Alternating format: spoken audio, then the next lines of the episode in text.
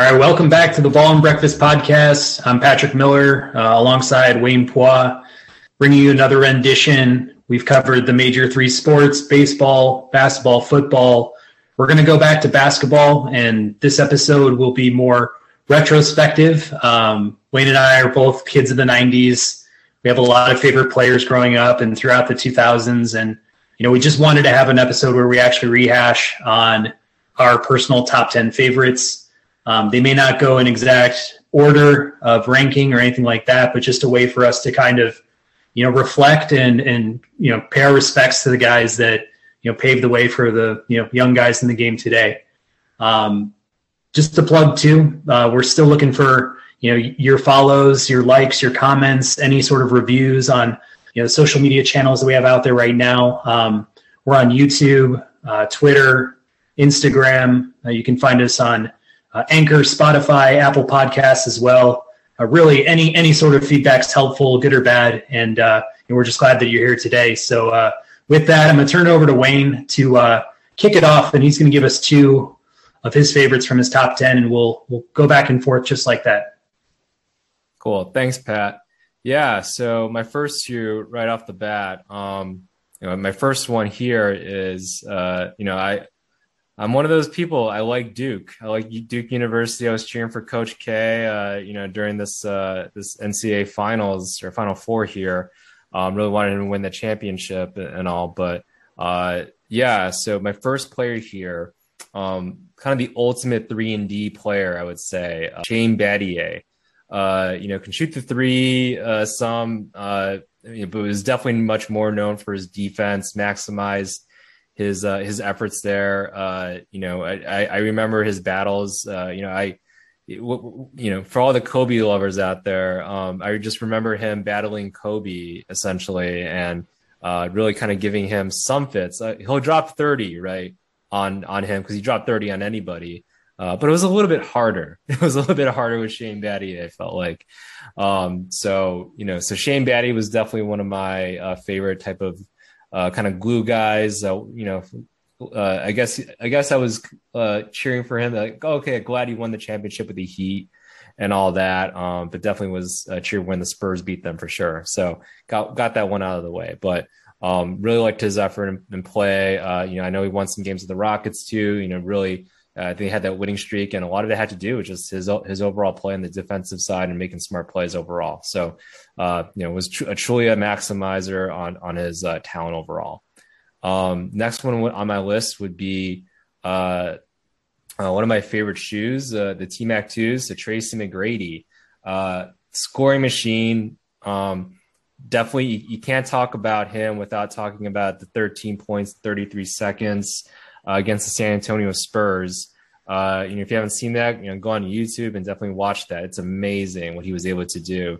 Uh, willing his team to win that game. So, um, you know, maybe didn't do so well in the playoffs, but was able to, you know, especially during the regular season, just put on the points. Like there was, uh, you look at his game, like there was just no weakness with regards to his game overall. So, uh, you know, uh, if you were to build a player, uh, a guard, uh, it would basically be someone like Tracy McGrady. Um, You can definitely knock him on whatever his work ethic. I know they call him the big sleep and all that because he slept a lot and just chilled, uh, but really liked his overall talent, what he brought to the table. Uh, really wish we could have seen what would happen if him and Vince Carter stuck around uh, with the Raptors. Uh, had a lot of what ifs too with uh, with the Orlando Magic when he signed with them in, in Grant Hill, and then o- almost Tim Duncan as well. So definitely a lot of what ifs in his career, and had, you know, caught the injury bug Uh, later in his career, so really couldn't uh, finish it off strong, but, you know, made the Hall of Fame and all. So, um, yeah, and with all that, like, hey, Pat, what do you think about my first two right now?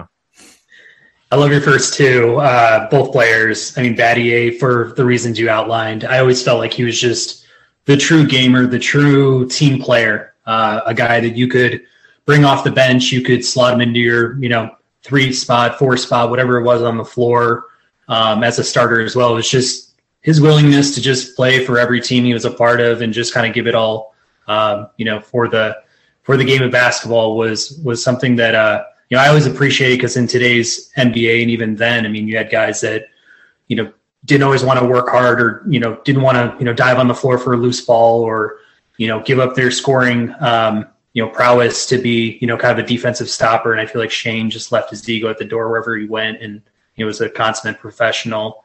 Uh, Tracy McGrady, uh, you know, it's, he was almost like the top icon in basketball for, you know, a good five year run there. I felt like with the Magic, like you were saying with um, the shoes, a, a story that I had in high school I always thought was funny was um, there was a guy who uh, in our school was, uh, you know, middle to low income or what have you. But uh, there was one kid that told me that every week uh, he would save up a good portion of his lunch money and he would kind of kind of stash it away. So he would, you know, have like two dollars that he would spend like exclusively on, you know, a couple items at food. And then he had three dollars every day that he would just scoot away for his, you know, McGrady fund. And he, he bought the blacks and the blues. And I was just like, yeah. You gotta, you know, appreciate that hustle. But uh, yeah, the one thing I was going to add, I mean, I think you covered him pretty well, but it would have been nice to see him also uh, sign with the Bulls uh, that off season where him and Grant were both looking for destinations. Uh, I was still young then. And I still, at that time, I didn't really know who Tracy was, but it was kind of like the way they were building him up in the press was like, he's this young kid who's got tons of potential and he'd be a great fit on this Bulls team. And, you know, it didn't happen, but uh, you know, what, yeah. what could have been, I guess. Yeah. Yeah. I, I mean, I, in a way I feel like that's like, that's just Tracy McGrady's career is like, what ifs, right? You know, what if he did sign with the Bulls and then, you know, all, all these things transpired and all that. So uh, what if he didn't get injured, you know, et cetera, et cetera. So, um, but yeah, he's definitely one of my favorites overall for sure. That sounds good. Um, I guess it started off with my two. Uh, first guy I'm going to throw out there, his career stat line is eight points, four rebounds, and two assists per game. Um, he was somebody who just stood out to me as, as a scrapper, uh, somebody with a defensive mindset, somebody who's, you know, going to get in your face, is going to make it, you know, kind of, kind of be an annoyance, kind of like your modern day Patrick Beverly. But, but my number ten is uh, Matt Barnes. Um, I always like this guy. I can't put my finger on it exactly, but um, with the two thousand six, two thousand seven Warriors team, uh, that, you know, knocked off the number one Mavs team that year with Dirk and Steve Nash, uh, you know, it was Barnes, it was uh, Jason Richardson, Baron Davis, Steven Jackson. Um, I think they had Beadrins and Michael Pietras as well off the bench. But it was just one of those teams that, you know, you just want to show up to the park with, uh, you know, five on five. And, and, you know, you might have a star on the other side of the court or, or what have you. But those five just had, you know, such good synergy together and just played the right way. And, you know, knocking them off in six in the first round was just, you know, one of my maybe my all-time favorite basketball uh, series in the N B A, uh, just watching that start to finish. Um, and Matt kind of continued on. Um, you know, he bounced around from, you know, Phoenix to Orlando. I think we all kind of remember when Kobe, uh, you know, was uh, guarding him, you know, at the other side of the of the inbound stripe. And, uh, you know, Matt tried to fake him out and Kobe didn't really move. But, uh you know, I think that's like an iconic Kobe thing, but in the same way, I think it was a bond that him and Matt built uh, while they were going through that moment where when Kobe was asked, you know, what he thought about bringing Matt Barnes into the Lakers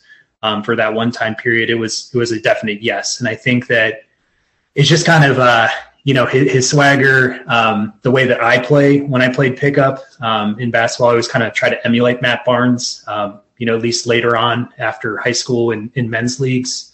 Played for a couple of teams that had a lot of good shooters, and I just had to find a way to, you know, really add value. So it was, you know, grabbing rebounds, it was, you know, going for steals. It was, you know, getting in somebody else's, uh, you know, comfort zone, getting in their space, just kind of being a disruptor. And, uh, you know, I think the funniest story about Matt Barnes, um, you know, post career was this whole Derek Fisher debacle with his, uh, with his wife at the time, and just kind of the level of, uh, of craziness this guy was willing to go to. So I think the story goes is that he called, uh, Gilbert Arenas and he said, "Hey, I know, you know, Derek Fisher's at my house." So he got, uh, all fitted up in a, a sweatsuit and put on a beanie and, and basically, you know, trespassed in his own house and, you know, threw some punches on Derek Fisher. So just like, you know, just like that mindset of, uh, you know, just really attacking. I always appreciate with that guy. So he's um, he's number ten on my list.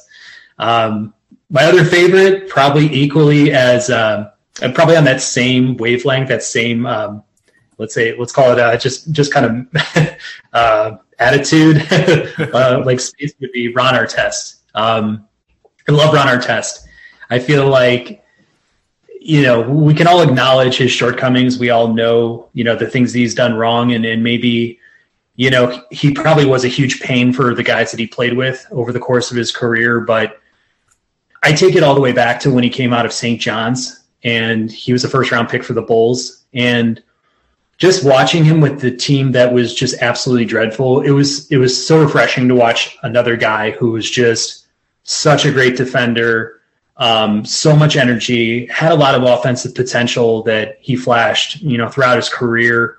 Um, I think he averaged about thirteen points a game, you know, when it was all said and done. But, you know, I think one of the biggest regrets I had as a Bulls, Bulls fan growing up was watching him and Brad Miller uh, get packaged together to the Indiana Pacers for Jalen Rose, Travis Best. Um, I, I was heartbroken at the time because I felt like Brad Miller was was so seriously underrated, but it was more about Artest and kind of seeing the, you know, the star power that he had. And, uh, you know, to kind of get back, uh, you know, Jalen in his twilight was just, I mean, it just, it just wasn't enough. So, you know, he blossomed, uh, you know, from that point on. And, you know, the Mouse of the Palace is always like that big, you know, overarching event in his career that just kind of, you know, it's kind of tarnished him over time. But I really do feel that if that team in oh four oh five with the Pacers were to all be on the same court together from start to finish, I mean, we could have been watching uh, an N B A champion that year from Indiana. So um, I'll just stop there. Um, Wayne, do you have any reactions to the first two? I love it. I love it. No, yeah. I mean, yo, they're I, they're both they're both dogs, man. They're both dogs. Like they both attack and all. Like they they have a little attitude, and I love it, right? Like you you you need those players on your team, I think, right, in order to win. And I, I think that's some, one thing Kobe uh, has acknowledged, and it's like, yeah, that there's a reason why he got both of them and played with both of them, right? Is because he knows that uh, you need to have those players that are just going to get messy, and but then still have enough skill set to like score, you know, shoot an open three.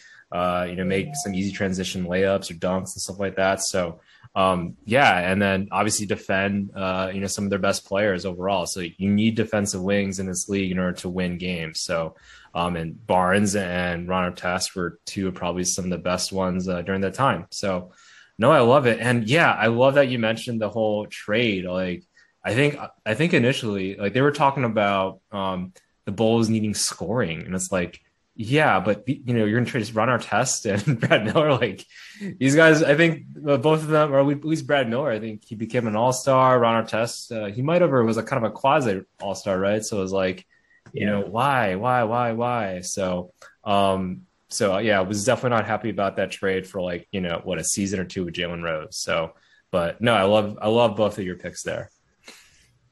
Sounds good. Um, You want to kick off your next two? Cool. Yeah. So my next two. Um, so uh, my first one here is uh, just one of the best, my, one of my favorite human beings, I would say, just in general, um, has uh, uh, started hospitals uh, overseas in his home country.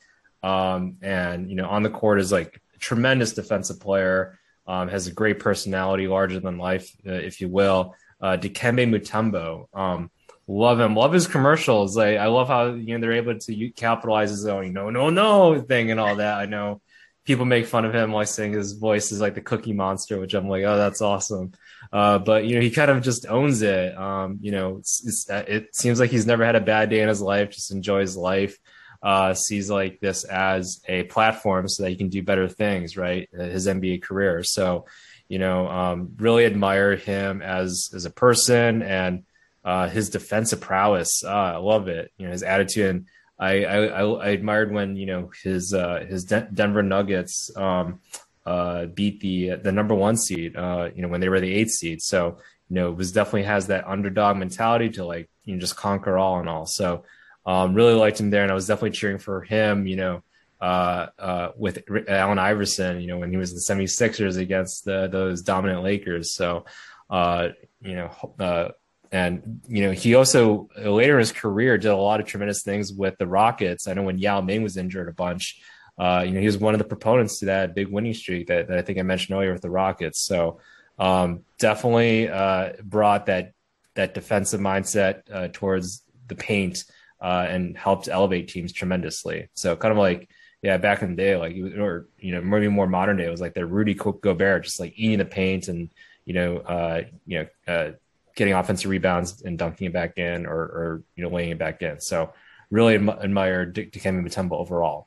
Um, my next player, uh, I'm going to go back to another Dookie, uh, the best three-point shooter uh, in college basketball history, uh, J J Redick. Um, you know, he definitely had some ups and downs careers. I think early on in his career, uh, you know, struggled a lot, uh, just didn't have the physicality that was needed to uh, play in the N B A. And then he got built. Like, I remember just seeing like, oh, this guy's got biceps. I see some veins there. So, you know, worked on worked on his fitness more and and really uh, dedicated himself, adapted his game more to the N B A. Uh, kind of got better as he got older, actually. Uh, you know, had a, some career years with the, the L A Clippers. Uh, just really learned how to uh, utilize his skill set for the modern modern day N B A. Um, and yeah, now he's doing podcasts and he's doing a pretty awesome job about that. So uh, really just like, uh, you know, his uh, you know dedication to the game persona, and then Uh, you know, now his commentary on on the N B A itself right now. So, um, yeah, so that's my two. What are your thoughts on on those two players, Pat? Yeah, um, you know, Dikembe was the ultimate stopper, you know, in the early nineties. I think Jordan uh, might have gotten him once and getting his own you know, finger wag or what have you. But yeah. Yeah, he just always kind of seemed like the perennial all-star who was just your, you know, Your, your pure rim protector. You know, if you had Dikembe on the floor with you, mm-hmm. you there weren't going to be any easy buckets. So, you know, much respect to him and, and what he did over the course of his career. Um, J J Redick, um, you know, the the one memory that I had, and this was kind of, you know, at a time where three pointers weren't the, you know, weren't so weren't so commonplace in, in the way that they are in today's N B A, where, you know, mm-hmm. almost seems like everybody's attempting the three first and then going to settle for the two. When Redick was at Duke, um, I remember I was watching probably in high school uh, when he was still a senior. They did it, they basically got a steal and brought it down, and it was four on one. It was four Dukies, and I can't remember who the other team was, but it was four on one. J J's got the ball. He's at half court, and I, and I kid you not, he, he He pulled up from about six or seven feet behind the three-point line. He took the three with three other guys on his right and left. And like anybody else, you would have just seen, you know, a dribble up to the defender and then a dish pass to, you know, the other guy for a layup. And here he is. He pulls six or seven feet from behind three-point line and swish. And it was kind of like, you know, J J, um, you know, probably as hated as Christian Laettner for a Duke oh, yeah. player yeah, in his in his uh, heyday, but. You know, just just his ability to compete, kind of, you know, bring an attitude to the court, um, but also just back it up with pure skill and, and you know, from the three-point line, uh, it, you know, it was just a pleasure to watch. And I, I always remember how good, you know, will this guy be when he gets to the pros? Like, I hope he I hope he reaches his potential in the pros, because literally one of the best college players I've ever watched. But, mm. you know, like you, you know, outlined, he had a lot of, you know, great roles on on many teams over the course of the, you know, very long career, but you know, really established himself. Yeah. Yeah, I know. Yeah. Really, yeah. And his podcasts are awesome. So he's definitely gotten taken it to the next level there. So yeah, definitely has that intellect for sure. So yeah. Curious now. Yeah. What are, who are your next two now on your list? Yeah. The next guy I have on my list, um, he really reminds me of N B A Live ninety-five. Um, you know, a game I used to play on uh, Sega Genesis, just, uh, you know, a, a role model, for for little kids. Uh, his dad played football. Um, Grant Hill.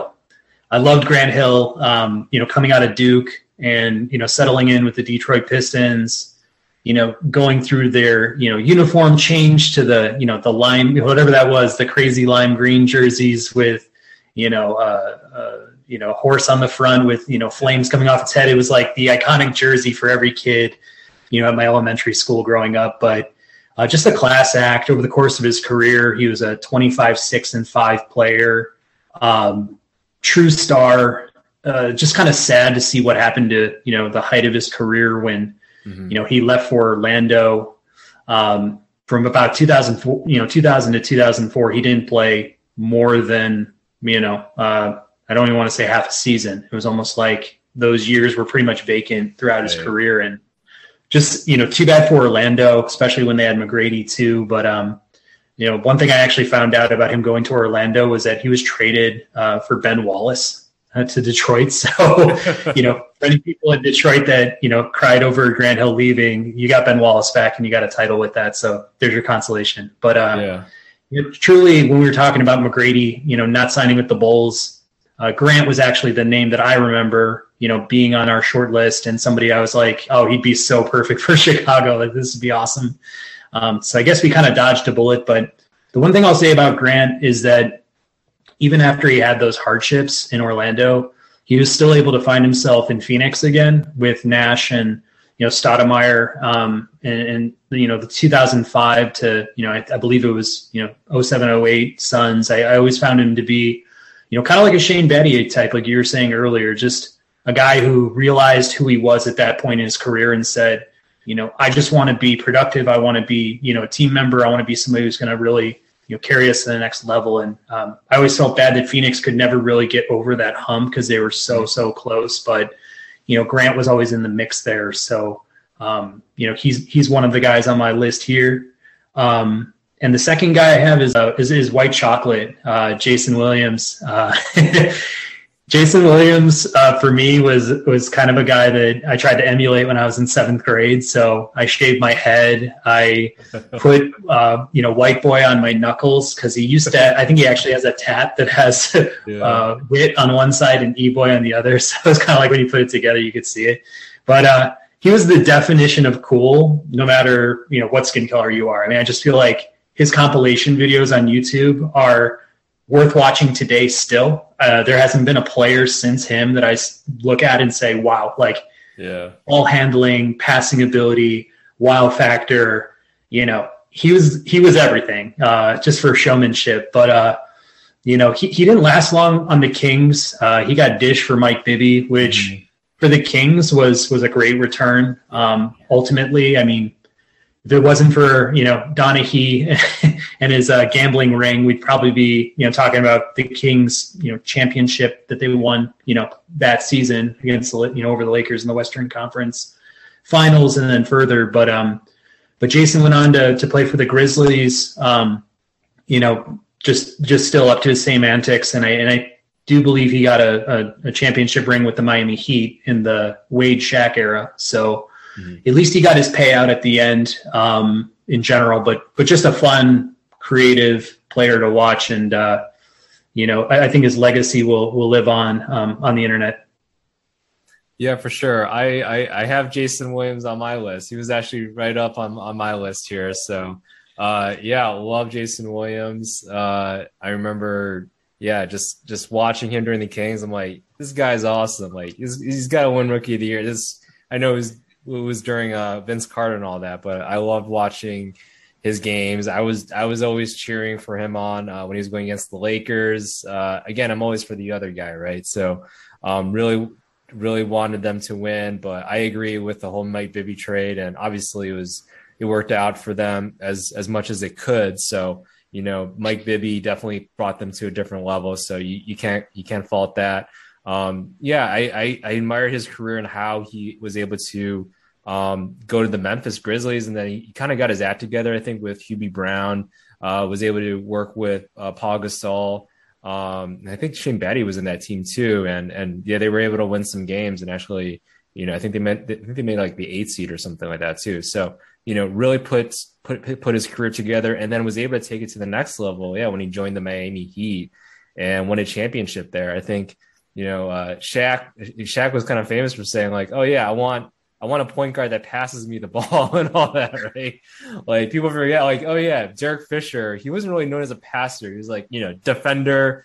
Uh, he was like a three and D point guard, which, you know, you don't hear of too much anymore. Right. So, um, but yeah, uh, I remember, I think I remember watching some clips on him. He like scored, uh, I think he played like a perfect game or something like that during the N B A finals, and just was really clutch for the Heat during that playoff run. So when they won the championship, so, you know, really, uh, really, uh, you know, maximize that. And then, you know, uh, yeah, I watch some YouTube videos of him now, and he's like playing in rec leagues and still killing it. So he definitely has that love of the game.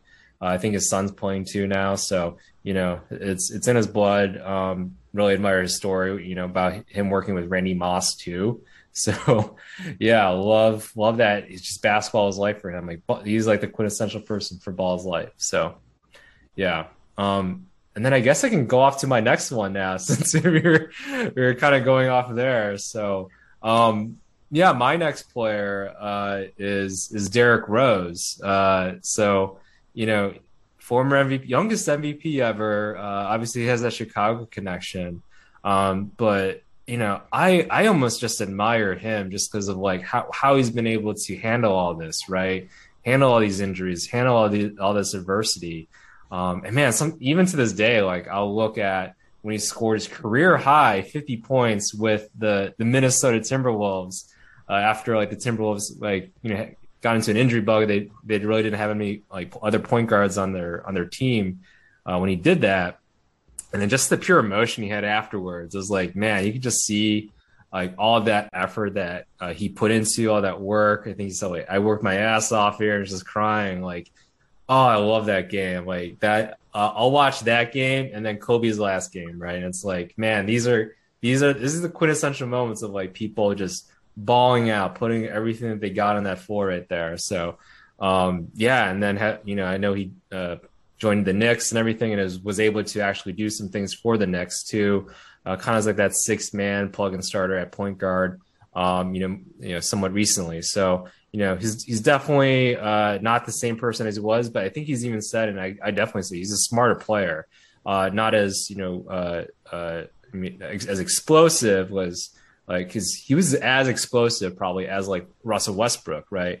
But he's definitely much more of a finesse player, has a better shot overall. Um, but yeah, definitely just not as explosive, uh, and especially on the fast break and all. So, but still a really solid player, really admire him.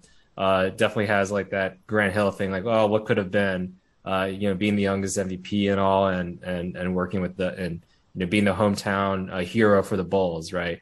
Uh, but I still love the guy, still love his effort, still love, you know, his personality too. Um, you know, he's a very humble individual. So, Um, yeah, just blessed to have watched uh, some of his games, uh, you know, going to the United Center and seeing him play too, uh, you know, before all these injuries and all. So, yeah, so that's, I think, yeah, that's my, that's my two right there. And I know, I know I kind of picked one off of you there and still one from you there, but, um, yeah, you have anything to say about Derek?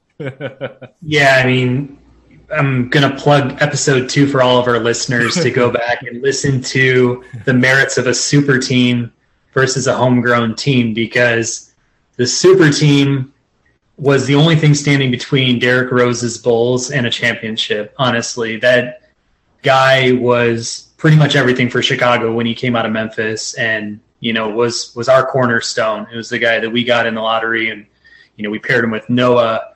Um, you know, I'm, I'm, you know, stumbling to forget the great, the greats that were part of that Bulls team, but in the same sense, it was, you know, Kyle Korver and, yeah, you know, some of these other guys. But, you know, just the explosiveness, like you were getting to, um, you know, some of his dunks, his ability to to hit the spot up too. I mean, he was just a fun player to watch. And, uh, you know, it's just kind of sad to see how his career went. I mean, similar feelings to Grant Hill. Maybe that's why he's part of our list, is that you mm-hmm. feel like there was so much more that didn't get unlocked because mm-hmm. unfairly injuries kind of derailed, you know, the the stardom that he, you know, that he possessed. So um, the one thing I was going to say about Rose, which is kind of funny, but when I was in Chicago a few years ago, it was summertime, I was with my current wife, we were walking down toward the Chicago River and, you know, just crossing a street heading right toward uh, Wacker or what have you. And uh, I look over and uh, I see a guy with a blue Dodgers hat on, white tee and, and some jeans and a couple friends. And uh, it was Derrick Rose. And I looked at him and we made eye contact.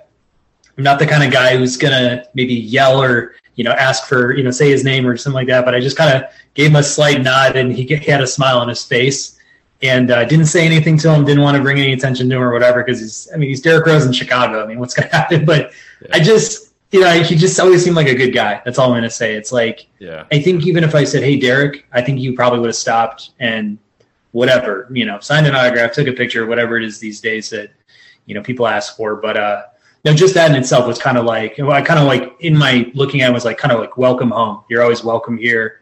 Like you are Chicago in a lot of ways, and you are Chicago basketball forever. So yeah. um, definitely a great person to add to the list. Yeah, for sure. Cool. All right. Yeah. So who's uh, who's next on yours now? Yeah, my next two, um, V C. You talked about his cousin. I'm going to go with Vince Carter. Really never seen a guy dunk a basketball like him. I'm, I'm sorry, M J. I'm sorry, Dominique Wilkins. It's just this guy just absolutely blew everybody's minds at the two thousand slam dunk contest with three essentially perfect rounds. I think he got thrown a nine by one judge in one of the rounds, and everyone pretty much booed like out of that whole stadium. But you know, to do the, you know, the through the legs, uh, you know, three sixty dunk, the windmills, uh, you know, the dunk that he had at the Olympics over the French center, Frederick Weiss, um, is, is forever a YouTube classic. Just, you know, Vince being absolutely ruthless, going to the basket with the ball in his hands. I remember one that he had against Alonzo Mourning in the mid two thousands where, you know, it was him versus Alonzo in the playoffs. Alonzo, I think, was on the Nets at the time, probably in his twilight years or what have you. But, you know, Vince just went up and cocked the ball back all the way to, you know, almost his ankle, and then just kind of went right over the top of Alonzo Mourning, who was, you know, uh, an ultimate rim protector in his day. But, uh, you know, V C also could could score. Um, he put up fifty in the Eastern Conference semis against the Sixers. I think he had eight threes in the third quarter or something of, you know, of that sort. Um, just a guy who, you know, filled out a stat sheet, was an absolute star in his, in his prime in Toronto.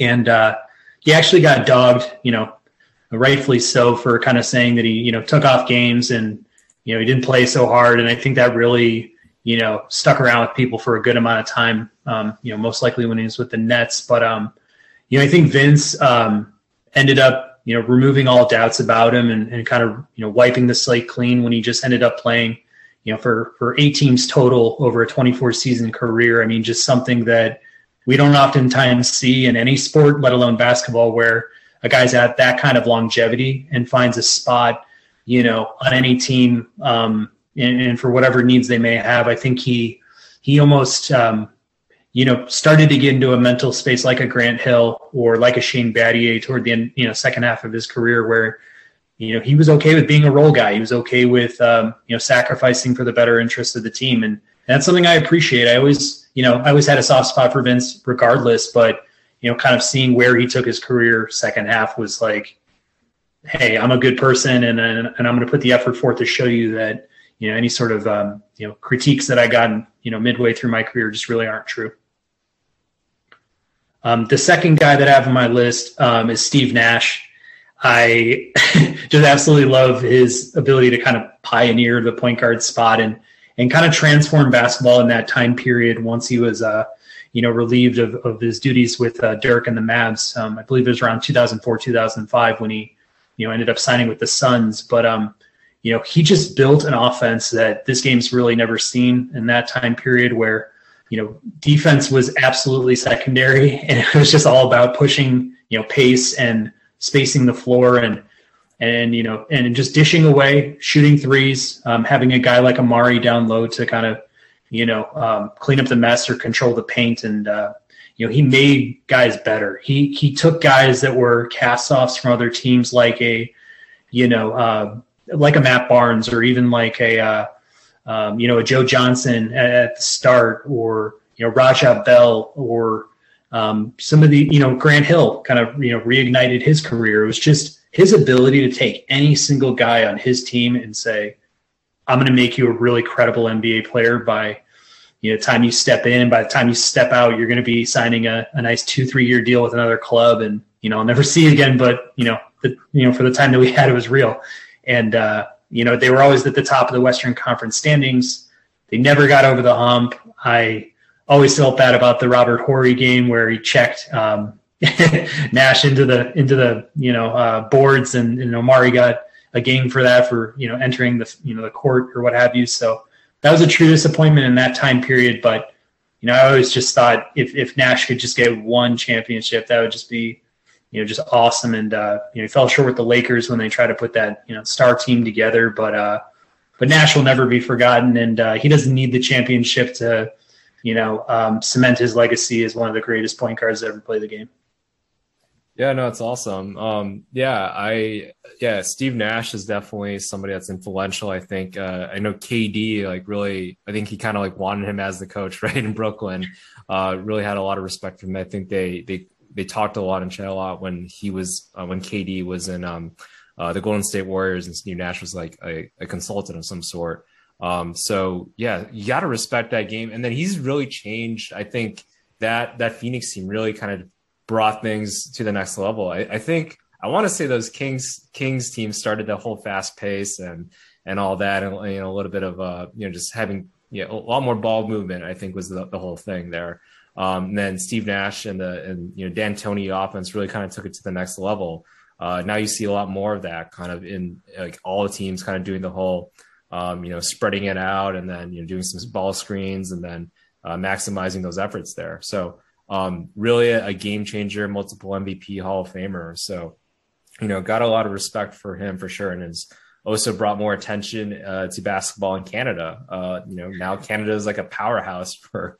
for uh, a lot of N B A talent now. Um, so, you know, really has uh, put on his, put, definitely put on, uh, you know, his, his stamp on the game overall. Uh, and I love your pick of Vince Carter. Uh, definitely like so exciting to see him um, dunking for sure.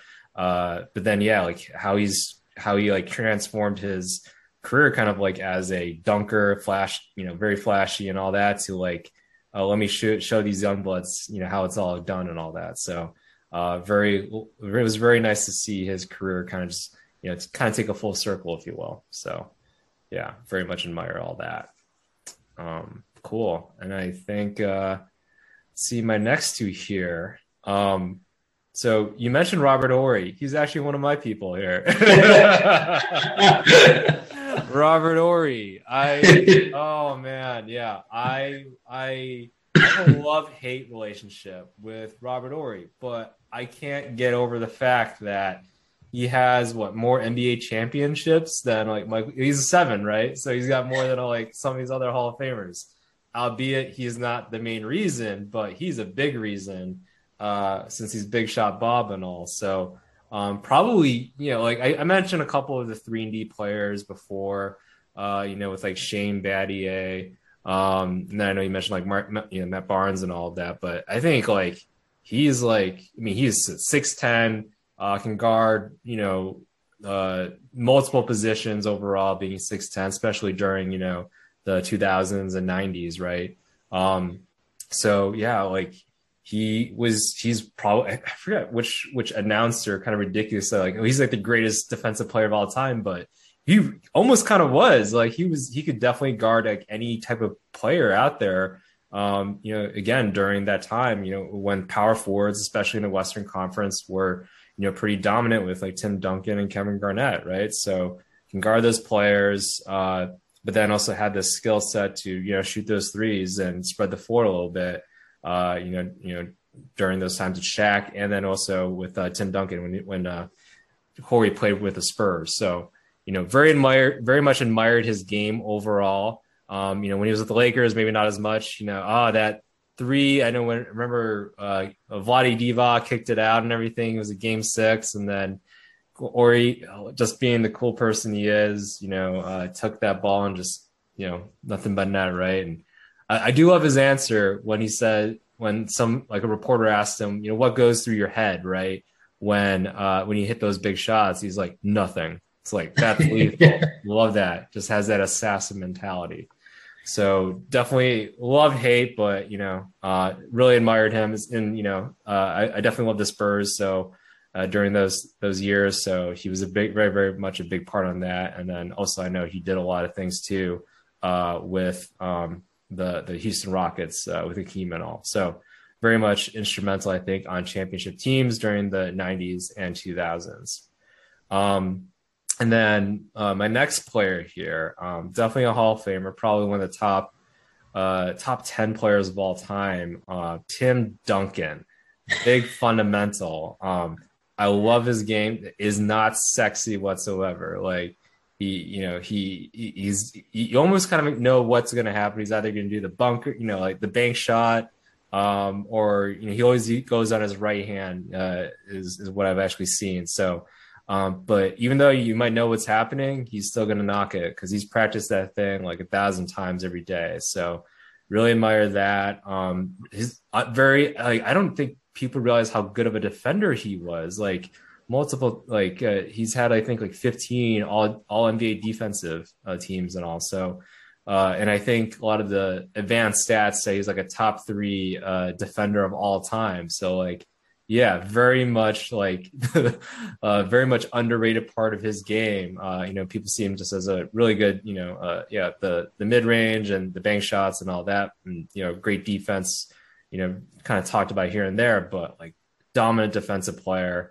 um, you know, especially in this modern day age with verticality and, and all that, really knew how to utilize um, the rules of the game there. Um, very much a consummate gamer, and uh, admired how he was able to be the the leader within the team, even though he's not the most vocal guy, right? Um, but was able to lead that team and show the example that even though I'm like the best player, or, you know, the, the most notable player on the team, um, I'm I'm still going to put in the work, still going to put the effort, and uh, you know, uh, my ego is not, you know, as big as yours and all that. So very much admired that team aspect, and was able to help out, you know, build that culture with Greg Popovich, who's now the winningest coach of all time, largely because of um, Tim Duncan, his efforts, his leadership, you know, him and Manu and Tony Parker and, you know, uh, Kawhi as well. Like, ah, yeah, such great teams there, and unselfishness uh, within basketball. So yeah, those are uh, my two picks there. Um, what are your thoughts on those players? Yeah, I was going to say Tim Duncan basically had the kind of N B A career I think a lot of guys would love to have, just from the sense of like, not only was he, you know, arguably one of the best players of all time, and sometimes he really truly gets left out of those conversations, and it's incredibly unfair because, you know, Kobe had the persona, you know, Michael had the flash. I mean, it was kind of like a guard is usually in those conversations, if not, you know, an all-time great center or something like that. But I guess what I'm trying to say is he was so quiet and so out of the press and out of everyone's minds that it's almost like that's the kind of career I think a lot of guys would love to have, because you just fly under the radar. You don't have to worry about all the B S. And it was kind of like, at the end of the day, he was just there to get the job done. And he did. He had five titles. And, you know, I was really sad when he missed that. Um, I want to say it was just like a little hook shot against the Heat that would have, you know, mm. sealed the game. Um, I think Ray Allen came out and, you know, hit that big three. Mm-hmm. They got the Heat that title that year, but it, you know, I think they split in their, you know, one-on-one title seeking, um, you know, matchups or what have you. But it was like, I just wanted him to get to that six, and I definitely didn't want to see the Heat get, you know, their yeah. another fraudulent title. It's just kind of like, you know, but that, those teams were a lot of fun. And, you know, like you said, with Robert Horry, he was a big part of those Spurs teams. And, uh, you know, um, Big Shot Bob, I mean, you can't, You can't really knock him for, you know, a guy with seven titles. Um, it's not by accident. I know he joined some great teams, but, you know, those teams wanted him for the, for certain reasons. And, uh, you know, he's kind of like a Steve Kerr in that way. You know, Steve, I think, has five titles as well, but it was, you know, because they knew he was a sharpshooter from three and we needed to get him. So, you know, Robert Horry definitely um, carved out a great, you know, niche for himself on those, those, you know, championship caliber teams. And, uh, you know, he's a good agitator too. I mean, I feel like without him doing that check against Steve, you know, they wouldn't have probably gotten arguably to that, to that finals that year. But, um, but in general, I mean, I think he just, you know, did everything he required to, to win basketball games. Yeah, for sure. Big Shot Bob, man. Yeah. So who's, uh, who's the next on your list there? Yeah. The next on my list, uh, big Chicago player, Dennis Rodman. Um, just, absolutely loved the worm growing up, you know, the the different hairstyles almost every single night. It was kind of like, what's what color is Dennis Rodman's hair going to be? And I think I was probably, you know, third, fourth grade or something of the sort. But uh, I actually had a Bulls bumper sticker, you know, growing up that, you know, wasn't on our car yet. And uh, I asked my dad if I could, you know, if we could cut it out and basically, you know, cut around in the back of my head so I could have some sort of patterns like Dennis Rodman. So my dad basically gave me a buzz cut, but then outlined the Bulls, you know, logo on the back of my head. So I had this big bull on the back of my head, and, you know, kind of attributed to Dennis Rodman and stuff in third or fourth grade. So I just always like kind of wanted to emulate the guy. I mean, he's, he's kind of in the same camp as the Artest Barnes selections on my list, but it's just, you know, a guy who's going to dive into the stands. He's going to grab all the rebounds. He's going to piss off the opponent. You know, he's going to, you know, just emulate cool, emulate, you know, um, swagger, attitude. I think every team needs a guy like Rodman, just an agitator, an enforcer. And, um, you know, Dennis was highly skilled too. I mean, the, there's, there's no reason why a guy six five should be leading the league in, you know, in rebounds and, you know, defensive player of the year honors, you know, almost year after year. It's like, how does this guy do it? You know, I'd love to see him, you know, lead an instruction tape on rebounding. I would just love to know what he, you know, had in the back of his mind in order to get, you know, the, you know, the balls that he did. But, uh, you know, I just, for that last three-peat with the Bulls, that was the one I remember. Um, didn't remember the first three, but, uh, you know, I just felt like that was the kind of, you know, player that kind of spoke to me in that, in that, um, in that run with the Bulls. And, uh, you know, he, he married Carmen Electra. He, you know, wore dresses. I guess him and Phil decided that, you know, you can go out and do whatever the hell you want, just be back for, you know, game time and, you know, keep your stuff together throughout the year. And uh, I won't bother you. It's kind of what we, we, what we watched in The Last Dance. But, uh, you know, a guy who had some serious hardships growing up, overcame a lot of odds to, you know, make it in the N B A, and, you know, even won two with uh, the Pistons before he, you know, got his with the Bulls. So, uh, you know, got to give him a lot of credit, and uh, not a perfect person by any means, but, uh, you know, a guy that I think, um, you know, maximized his potential in the game. The uh, other guy as part of my my pair here is uh, Steph Curry, uh, you know, Chef Curry. I just, I love, kind of like Steve Nash, a guy who just kind of was a complete trendsetter, and somebody who, you know, we were even talking about J J Redick, guy who hit the three ball. It's, when I was watching him at Davidson in that, um, you know, that that that run up to, I, I don't know if, I think they got to the Elite Eight, I want to say, as, as a team. Um, just absolutely remarkable. And, you know, I kind of love when you see a son, um, you know, come from a, a, a past, le- you know, past uh, you know, pro player, legend, what have you. But, you know, Del Curry was somebody that I always watched on the Hornets and Raptors growing up, as like kind of a three-point specialist role player for those teams. And, uh, you know, you kind of start to track that a little bit more carefully as they, you know, approach the pro game and, and things like that. So I always had kind of an eye on Steph, but definitely broke out at Davidson, broke out in that tournament. And, uh, you know, I was kind of surprised when he went in the draft, even kind of falling. I think he went eighth to the Warriors. It was kind of like, I think everybody saw the talent. It was kind of like, why are you guys all passing on him again? And, you know, he got to the Warriors, uh, smaller in stature. I believe he's six two, but over the course of his career, he's averaging, you know, around twenty-five, five, and five as a six two point guard. Uh, just absolutely ridiculous, the kind of things he can do on the ball, you know, in the basketball court. It's just, you know, pulling up from the logo, or, you know, shooting ninety plus percent from the line, or forty, you know, three percent from three point, you know, uh, line for his career. It's, it's just all these different, you know, standards that I think we all got used to growing up as, as to what is uh, expected, or, or what are thresholds. He just completely broke down those thresholds, broke down everyone's kind of thinking around what it is to be a good shooter. I mean, it's, uh, you know, we look at some of the greats in our time, Ray Allen, Reggie Miller,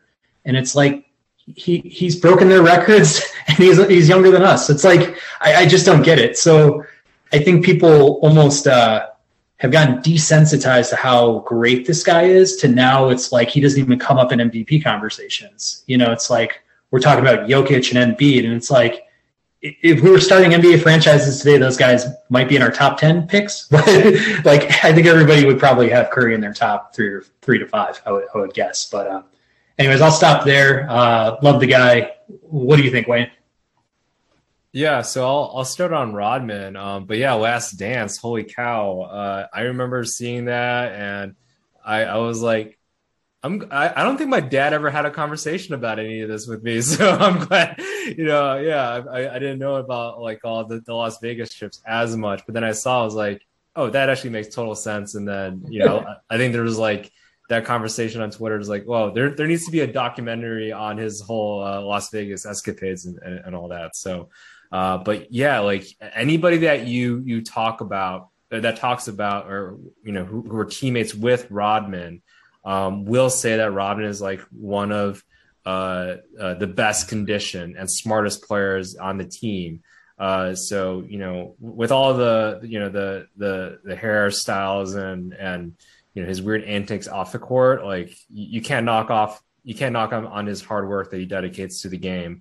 Like you said, like he really maximized, like there's no absolute reason why he ought to be uh, being the leading rebounder in the N B A, uh, apart from just being really smart and also being re- really well conditioned overall. So, um, yeah, mad props to him. Has definitely maximized his talents overall. Uh, you know, all the, all the off uh, all court stuff, antics, North Korea, all that fun stuff.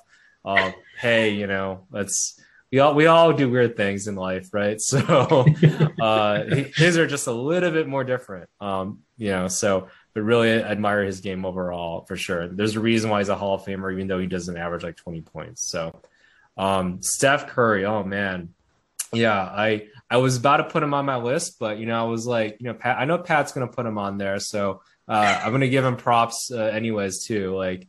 Uh, I remember uh, I took a trip out to San Fran actually just to uh, watch him play, and I was like, "Oh man, this is amazing!" Um, so he is—he's basically what everybody wants in a video game as a player, right? Like just shoots threes and all, and he basically is that, right? Like there's something I don't know with his hand-eye coordination and brain activity. Somebody's got to do some sort of studies on him. Like he's in a different planet with how he operates. It's you know, apparently it's it's ridiculous. So.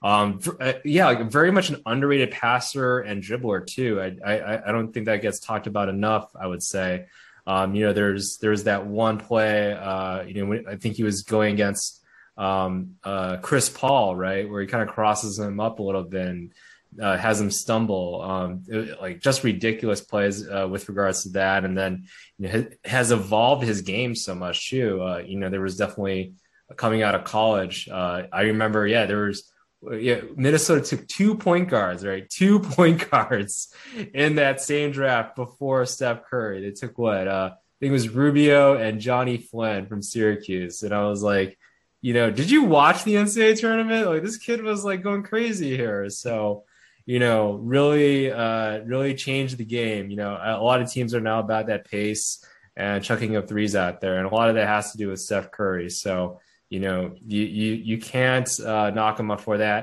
Uh, I know there's a lot of the old school people being like, you know what, like now now they have these like nine year olds chucking up threes from half court and all that because of him. But uh, you know, if they're making it, hey, you know, the game isn't so bad. You know, I, I think it's brought up a lot more skill now. Uh, you know, a lot more bigs are shooting threes now. It's like, hey, you know, that's great. Uh, you know, these days it's like, why why you're you're being paid millions of dollars and all that as an N B A professional. Practice to shoot a little bit. So um, really admire uh, what he's been able to do to uh, change the game uh, overall. So, yeah. yeah. I uh, I just had to look up the two thousand nine N B A draft just so I knew who in front of Steph. But here, I'll just I'll just go over real yeah. quick. We have go for Blake it. Griffin. Blake Griffin went number one. That's okay. okay. Yeah, yeah, yeah. Hashim Thabit went number two. Oh, man. Bust. James yeah. Harden went number three. I think that's okay. pretty fair. Okay. Tyreek Evans won four. Yeah. The Kings. One rookie of the year, but yeah, battle some injuries and all. Yeah. Yeah. And then you're absolutely right. Rubio and, and, and Johnny Flynn wins five and six, and uh, they were never heard from again, besides Rubio, but yeah, yeah, yeah, yeah. Yeah, but not Steph Curry career, right? Like that was the whole thing. Right, it's, right. So, obviously. Yeah. Like uh like if you actually think about it, Rubio and Steph Curry would actually make sense somewhat, right? Like Rubio's not a great shooter. Who's the best shooter of all time? Him. Who's a great passer? Two pass to uh uh Steph Curry a little bit more. Like, oh yeah. Um so they actually could have complimented, but you know, never panned out. One with Johnny Flynn, um, who just couldn't uh match anything. So yeah. So. Yeah, we'll have to do a review of the what could have been the two thousand nine Minnesota Timberwolves and just go from there. Yeah, for sure. Cool.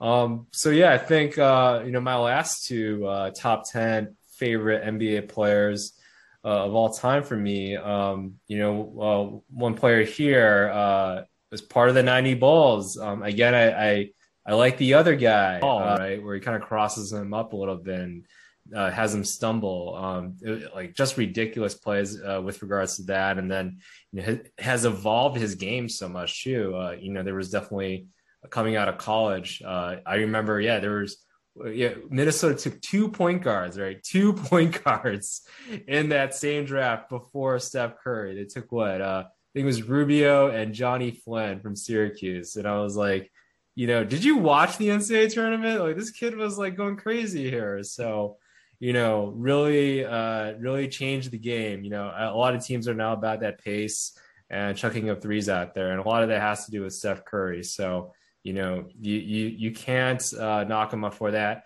Uh, I know there's a lot of the old school people being like, you know what, like now, now they have these like nine-year-olds chucking up threes from half court and all that because of him. But, uh, you know, if they're making it, hey, you know, the game isn't so bad. You know, I, I think it's brought up a lot more skill now.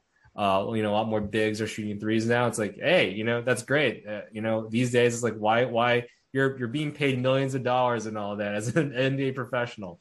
Practice to shoot a little bit. So um, really admire uh, what he's been able to do to uh, change the game uh, overall. So, yeah. yeah. I uh, I just had to look up the two thousand nine N B A draft just so I knew who in front of Steph. But here, I'll just I'll just go over real yeah. quick. We have go for Blake it. Griffin. Blake Griffin went number one. That's okay. okay. Yeah, yeah, yeah. Hashim Thabit went number two. Oh, man. Bust. James Harden went number three. I think that's okay. pretty fair. Okay. Tyreek Evans won four. Yeah. The Kings. One rookie of the year, but yeah, battled some injuries and all. Yeah. Yeah. And then you're absolutely right. Rubio and, and, and Johnny Flynn wins five and six, and uh, they were never heard from again, besides Rubio, but yeah, yeah, yeah, yeah. Yeah, but not Steph Curry career, right? Like that was the whole thing. Right, right. So, obviously. Yeah. Like, ah, uh, like if you actually think about it, Rubio and Steph Curry would actually make sense somewhat, right?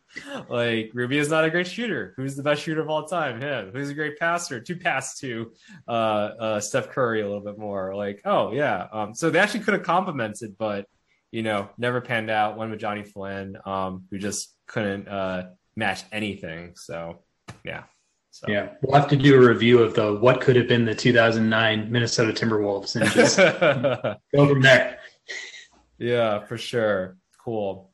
Um, so yeah, I think uh, you know my last two uh, top ten favorite N B A players uh, of all time for me. Um, you know, uh, one player here uh, was part of the ninety Bulls. Um, again, I, I I like the other guy, uh, the Robin, if you will, uh, Scottie Pippen.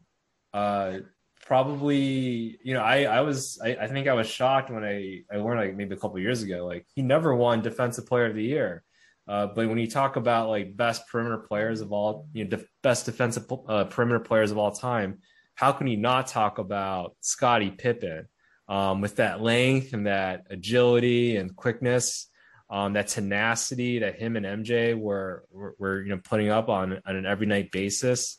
Um, it was just killer. Like, yeah, like he, he would, uh, guard the best player and just, you know, take them out basically.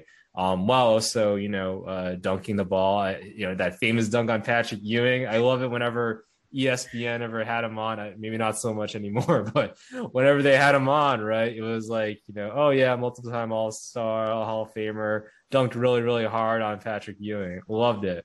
Um, So maybe not so much anymore, but whenever they had him on, right, it was like, you know, oh yeah, multiple-time all-star, all Hall of Famer, dunked really, really hard on Patrick Ewing. Loved it. Um, so, but yeah, like really consummate, um, uh, really, really just uh, tenacious overall player, uh, all-around skill set. Um, you know, definitely developed.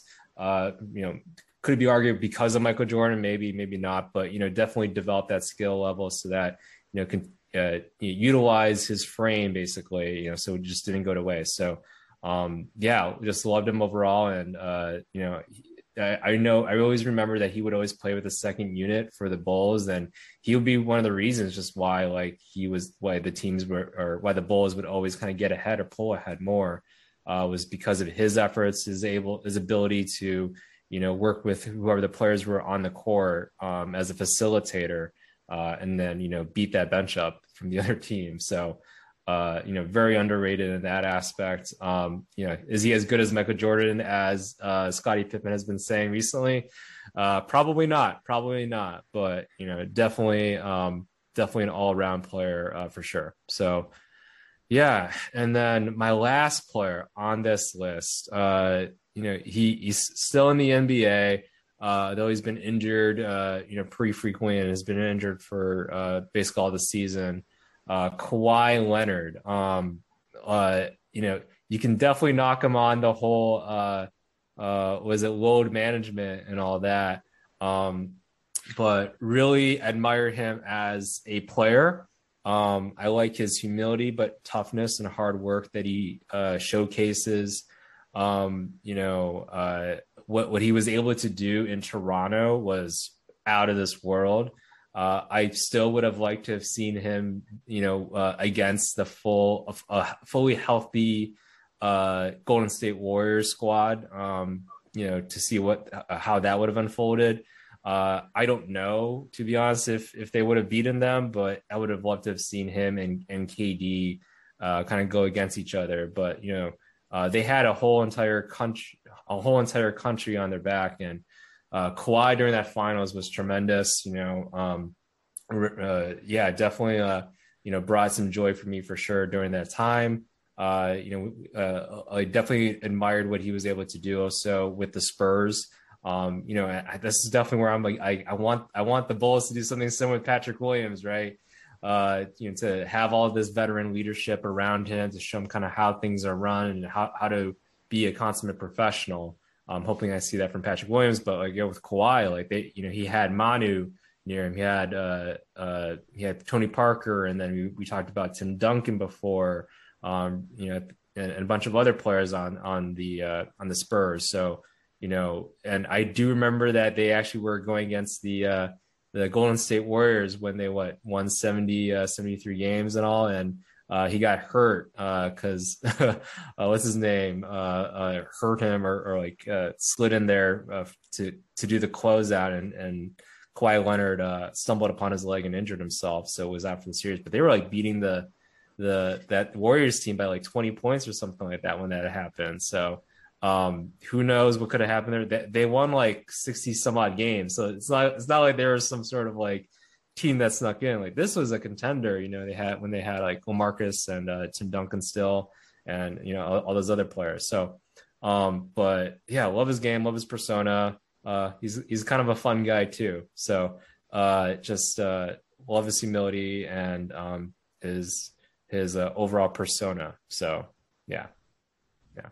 So yeah, what are your thoughts on uh on Scottie Pippen and Kawhi? Yeah, Scottie, you know, part of the trio for the Bulls. Uh, I love all the Chicago Bulls of that era. You know, honestly, like I'm not going to say a bad thing about any Chicago Bull from ninety-six to ninety, you know, nine or whatever. It's just kind of like the most, or I should say ninety-five to ninety-eight, but like the most nostalgic run, um, you know, for any team that I've ever watched, especially at that age too. I was pretty impressionable, but you know, Scottie was, you know, he was the glue guy. I mean, he was he was Michael's right-hand man, but he was also just like the guy who could take absolute pressure off of M J when the entire world was on him. And, you know, Scottie, bona fide star in his own right, and he'll never get the credit he deserves. He will never get that credit. And it is too bad that Scottie's kind of started to lash out or, you know, voice out about how he feels. Maybe there's other things going on in his life right now, or you know, he's getting to that age where he knows he can never go back and play ball, and maybe what's ahead of him isn't as exciting. So it's like there might be a, just a confluence of other things going on around Scottie in his life, but I'm going to try to, you know, eliminate all that kind of stuff when I think about the guy. But, yeah, I mean, just a just a true all-star basketball player. A uh, guy could probably play in today's game the one through the, the four, maybe a five in, in a small ball era. But uh, his game would definitely apply today. Um you know, had a dog mentality too, like you're saying with the posterizing dunks. I know he got involved in some scrums too uh, throughout his time with uh, with the Knicks and, you know, Pistons and other squads. But it's just like that era of basketball was just so much fun to watch because all the players were pretty much like dedicated to those franchises. They were like, it just felt like you could run the same team out three to four years in a row. And today that would just never happen. But it's like, in that era, you just had, you had the Heat, you had the Knicks, you had the Pacers, you had the Bulls, and it was like, you're just going to be a bloodbath every season. So um, just really appreciated watching those regular season games and playoff runs uh, in that time. Um, with Kawhi, he's an interesting guy. I mean, I don't get, the only thing I don't get about Kawhi is it's like, he's kind of like frustratingly quiet. Like, I feel like Tim Duncan is like naturally quiet and like naturally reserved. And I feel like Kawhi, like, suppresses his true personality in some ways just so he doesn't get get in front of the line, you know, in front of the yeah. spotlight. And sometimes it come, kind of comes across as unnatural. I don't know, just maybe my interpretation of Kawhi. Like, you know, all that aside, I mean, his game speaks for itself. I mean, he's, I don't even know who I want to compare him to, but he's just, he brings that defensive prowess to like the ninety-ninth percentile of like what's possible. And then he's mm-hmm. also got just like a really great offensive game too. Mm-hmm. You know, he doesn't do anything specifically like eye-poppingly well, but it's like, he's going to fill out that entire stat sheet every single night. He kind of reminds me of like a, like an elevated Jimmy Butler. Like mm-hmm. he's a better version of Jimmy Butler, and Jimmy's an awesome player. It's just like, you don't look at Jimmy Butler and say that guy's a three point, you know, sniper, or he's the best rebounder in the game. It's like, he just does everything really well. And, mm-hmm. you know, it just accumulates, and, you know, he's also a winner. I mean, bona fide winner. So when you're winning titles and, you know, doing it for multiple franchises, like nobody can take that away from you. And uh, it's just kind of sad to see what's happened with the Clippers. I mean, I'm not, I'm not the biggest Paul George fan, but um, you know, in general, yeah, I mean, I think everybody would love to see them be in the mix and kind of play to their potential and not just kind of flop out due to injury. But um, but yeah, Kawhi's Kawhi's a stud. Yeah, for sure. Yeah. Yeah, I, I think I liked, I, I remember watching this YouTube video about uh, Kawhi, just to add on, of like uh, um, him and uh, his, his game being compared to like Kobe and M J, because he emulated, he actually spent a couple summers, I think, with Kobe to like figure out that mid-range game. And then who did Kobe kind of figure out and coordinate with all that? He figured out from M J. So I kind of like to see that passing of the torch and all that too. Um, but then, yeah, it's like, you know, I, I see this reserve side, and I don't know if there's like unreserved trauma or what, but, um, cause I know like he had a similar thing with, uh, similar to Michael Jordan, right. With the whole, um, you know, his father got murdered and all that too, in Compton, I think. Right. So yeah, definitely some things there, but yeah, you can't knock his game for sure. Um, but yeah, I, I, I do like his quirky side. It, he, he definitely has a quirky side too. Um, I, yeah, I, I definitely encourage people to watch uh, him and, uh, uh uh Serge Ibaka. I think they were eating testicles, like uh uh like bull tex- testicles or something like that. So, I'm glad it, I'm glad there were bull's testicles. Yeah, yeah, I think it was like bull's testicle. Yeah, something like that. Some sort of testicle out there. So um definitely not like a human. So yeah, yeah. Uh he's yeah, he definitely has a quirky personality for sure, which probably was what made him fit into uh uh the Spurs. But yeah, a winner, um, very efficient player, uh Mister Big Hands too. Like I think I saw that video of him and Shaq. So yeah, just uh yeah, I think he's yeah, it, as long as he's healthy and all that, I think him and like Steph Curry are probably my two favorite players in the modern day N B A, just because of what they bring to the table. So yeah. Yeah. Yeah. yeah. Great picks. Um yeah. I'm gonna round yeah. it out with my my my remaining two here. Um this guy shares my last name. How could I not, you know, love him from the start? Reggie Miller. Um Just an absolute killer from the three-point line. I mean, Michael's, you know, if Michael was Batman, he was the Joker. It was kind of like, you know, Reggie just had an attitude, a swagger to him where, you know, he's going to come into Madison Square Garden, he's going to hit a three, he's going to look Spike Lee right in the face, and he's going to throw up a choke sign, you know, something like, you know, I watched his thirty for thirty, uh, you know, later on in my, like, I would say like adult years or what have you, but just, you know, too bad he never got onto the mountaintop and got, you know, what he deserved. Um, you know, two thousand four, two thousand five season, I think going back to it, talking about, you know, Ron Artest, you know, with Jermaine O'Neal, Steven Jackson, you know, Ron and Reggie, um, that team was ready to go. I mean, they were, they were ready to go. They were loaded. And uh, yeah, it's just, it's just too bad to see, you know, over the course of his career, you know, he's constantly stopped by Michael and the Bulls and their greatness, and was totally happy about that. Like, don't get me wrong, but uh, you always had like a soft spot for Reggie because, you know, those teams were fun to watch too. Like the Davis brothers down low, Rick Smits, you know, uh, Derek McKee, you had, you know, Sam Perkins just kind of propped up in the corner, always ready for the three. And then you had, uh, you know, Jalen Rose and, you know, Travis Best toward the, you know, later years in his career there. But um, yeah, I think with Reggie, the, the reason why I kind of brought him up to is uh, you know, I used to wear his jersey. That was the first jersey uh, that I got as a kid, was a Pacers navy blue with the yellow and white striped jersey, and it had Noah on the back. So uh, in second grade, I decided to kind of fib a little bit, and I was basically telling kids in my grade that, you know, Reggie was my uncle. Um, you know, somehow, some way it kind of played. I, I mean, maybe second graders are just that cool. So I started saying that he was my uncle and this and that, and like, a kid asked me if I could like have him sign his uh, his basketball card. So I uh, I basically took that card home and I asked my dad if he could just write Reggie Miller on the card, and my dad did, and not really knowing why I asked that, but uh, yeah. yeah. Anyways, that was that was one of my uh, my wrongdoings as a second grader, but I I always got a kick out of that. But um, no, I mean, I guess just to take the story home, I mean, a Hall of Famer. Uh, surprisingly, only a three-time All N B A player, which I just thought was kind of mind-blowing, because I'm thinking to myself, you know, if there, you know, if there are three teams of All N B A, um, how did this guy only get on those three times? You know, it's just like, who who else was better than him uh, perennially that that he'd only got on that list three times? It just kind of, right. it just kind of messed me up. But uh, yeah, in general, um, I don't think anybody would look at him that way as as, as not being one of the greats of that era, and. Uh, You know, just just a guy that I, you know, will always remember, and, and you know, think he was one of the pioneers for the three-point, you know, field goal.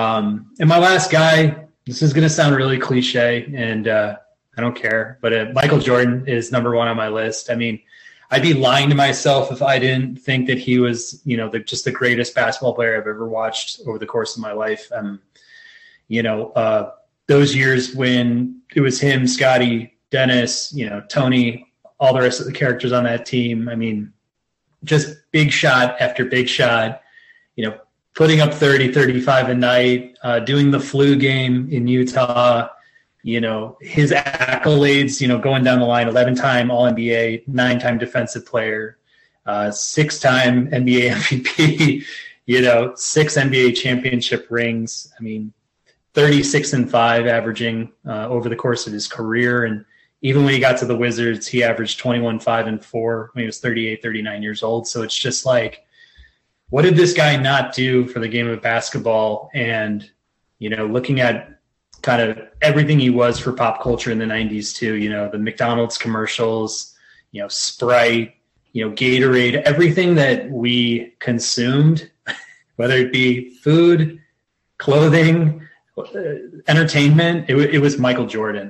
And, Um, I would just be, you know, I think I would just kind of attack my own credibility here speaking about my favorite players if I didn't add Michael to the list. So I'll leave him there. And uh, the greatest Hall of Fame speech I'll, I'll ever rewatch, you know, to this day forward. Maybe him and Dennis were the two that I probably love most, uh, just kind of watching their speeches. But what do you think overall about those two? And, uh, you know, you definitely have some, uh, some, you know, memories to draw on. But what do you want to say? Yeah, I'll go with Reggie first. Um, no, I, I agree. Like you, you got to think about the, the teams that went to seven, right, against the Bulls. It wasn't it wasn't the two Hall of Famers uh, at Utah, right? Uh, you know, the, the Utah Jazz during the finals. It it was I think it was happened like maybe t- two or three times, right? Uh, uh, the Pacers bring uh, bringing it to seven games against the Bulls, so like. You know, there was always that, like, oh, whoever won that series was probably going to win the N B A championship there, right? So, yeah, like the Reggie Miller uh, Pacers, you know, late nineties and, and, you know, to that, yeah, Malice in the Palace. Like, I remember watching the Malice in the Palace documentary and hearing about, about all that. It's like, you know, Reggie was like, oh, this this this is going to be the team. This is going to be the team. Uh, and then all that happens, and that just killed it. So, um, but, yeah. Like he matched, he matched Jordan on the clutch when it was winning time, right? So, like there was there was those game winners that he had against uh, M J, um, and uh, yeah, during the Knicks, like he was a competitor. Like he's a scrawny kid and all that, uh, can shoot three and all, but scrawny, uh, but he was a competitor. So uh, you have to admire what he was able to do uh, against the GOAT. So bringing them to seven games, uh, competing at the highest level, um, you know, uh, it was definitely one of those love-hate things uh, for sure. But at the same time, I have mad respect for Reggie. And I think it's like definitely one of those things. And I felt the same way with Kobe. It's like the older they get, it's like you kind of just admire them, you know, for all that they they're, you know, for them being competitors uh, and and pushing uh, pushing themselves to the limit. And then, yeah, maybe they're slowing down a little bit, but they still got some game. They can still contribute. So really admire Reggie Miller overall. And now he's, you know, probably setting himself up for like a Hall of Fame uh, N B A uh, commentator career too. He's doing a really good job there too. So Um, M J, the GOAT. Glad you you ended on him. Um, I was definitely like, yeah, it's too cliche to put him on there, but you know, I get it for sure. Um, you know, got the shoes. Uh, I, you know, he's definitely has changed the game. Uh, I have a portrait of him, uh, his last shot as a Bull, um, uh, kind of on my walls. Uh, and you know, it's it, that statuesque, like, you know, pose and everything that he had there too. Uh, you know, it was not a push off at Byron Russell, F Y I, but no, yeah, like changed the game. Um, uh, you know, brought it definitely much more to mainstream culture. Uh, you know, Space Jam, like, still greatest movie of all time. The second one stinks. Uh, Star, Star LeBron. Um, you know, uh, yeah, I don't know. I don't know what else to say. Like, I feel like anything that's been said for him has been said. Uh, but you know, uh, it, it it's sad that he's not the greatest owner. Maybe I'll, you know, hasn't brought it to that same level. But you know, he's still making shoes, still making that money, and you know. Uh, eventually maybe he'll, uh, you know, they can get some talent around LaMelo uh, for the future. But um, yeah, very, really admired his game and what he was able to, uh, you know, that Hall of Fame speech, that, that speech for uh, during Kobe's funeral was really heartbreaking too. Um, so it really just shows how much passion he has for the game. Uh, and then, you know, I, I think what he saw with Kobe was a, a little bit of himself, right? That competitorness that they both had. Um, and uh, yeah, it's, it's really interesting to see what uh, has happened. And I'm looking forward to seeing, you know, if it, it'll be interesting if he actually, uh, you know, his, his Hornets actually do start winning some games, uh, you know, or a championship or two or something. So yeah, uh, love, uh, love your list. Love this, uh, this great overall talk. Uh, any, any other words from you? Yeah, I mean, I just think of some of the highest highs that I've ever had watching basketball. And, you know, just going to touch on Jordan again. It was just like, you know, when, when he won those championships in Chicago, when we were kind of, you know, growing up and still kind of forming opinions about the world, it's just like, I can't get back to those kinds of highs watching the game of basketball like I did when Jordan was around. And yeah. you know, just uh, how exciting it'd be to even, you know, pull out a pack of cards, you know, buying a pack of cards at the store. And if you got a Jordan, you just knew, like, right away it's going to be the hottest trade commodity at school or something like that. But it's just, you know, guys like that, you know, they don't come around too often. It's like a pleasure to see a guy like, you know, Kobe and, you know, even LeBron, just to see a guy who kind of plays at that sort of level above all of his competitors, mm-hmm. where it's just extremely rare in any of the sports that we watch to to really see a star in the making like that. So it was a pleasure to watch him play. But uh, no, I thought this list was great. I mean, my my thoughts are that, you know, in general, if you look at both of our lists, it's it's not always the Michael Jordans of the world that are going to be, you know, mm-hmm. truly our favorite players, or even guys that, you know, we remember thirty years from now. I mean, I feel like there are a lot of guys that are carving out niches in their game, or, you know, sacrificing for their team as a veteran, or specializing in a certain component of the game that we'll, you know, take notice of. And I, I feel like it's the guys that have that kind of, you know, fighting dog mentality when they step on the court, where it's like, yeah, we just knew this guy is locked in. He's all in.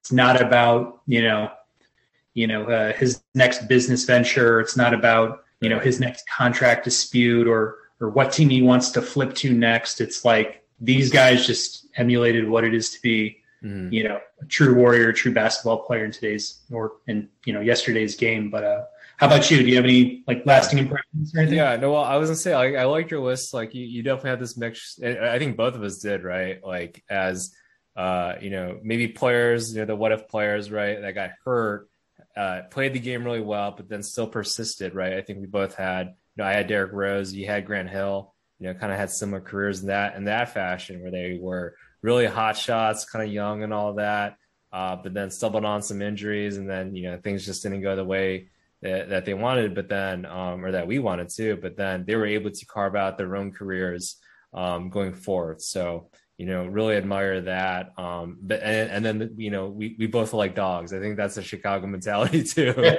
know, those tough guys, you know, those assholes and all that will kick, kick butt and all that for you. Uh, really admire that. Um, yeah, that's just, uh, that's the Chicago basketball uh, style, I feel like. So, yeah, glad that we had, um, you know, our, our own assholes in our on both of our uh, favorite uh, players list here. So Hey, man. Yeah, no, it's, it's awesome talking about this and about the basketball uh, world a little bit, you know, and all the, all the players that we grew up watching. And I know we both kind of have some players here with Steph Curry, Kawhi still, still playing, uh, hoping to see Kawhi back and all that. Um, you know, I think the game's just better overall with him playing. So, but yeah, love both of our lists, I think. Yeah, when you when you said Chicago dogs, I was thinking, you know, just don't order it with ketchup. I, I just had a Chicago dog last Sunday, so it was just like Wiener oh, Circle, okay. Wiener Circle or uh, Portillo's. yeah, like, yeah, I had to go with Portillo's, but uh, yeah, in general, uh, you know, just just good time talking about you know these topics. And uh, if you're a listener out there and you're on Instagram, YouTube, whatever have you, leave a comment and tell us who your favorite player or players are. We'd love to you know hear your feedback or even converse with you on. You know, what memories you may have from the nineties, the two thousands, or or present day. But, uh, you know, with that, um, Wayne Pois, Patrick Miller, we're signing off for Ball and Breakfast. And uh, catch us next time. We'll be firing up a new episode soon. Thanks, all.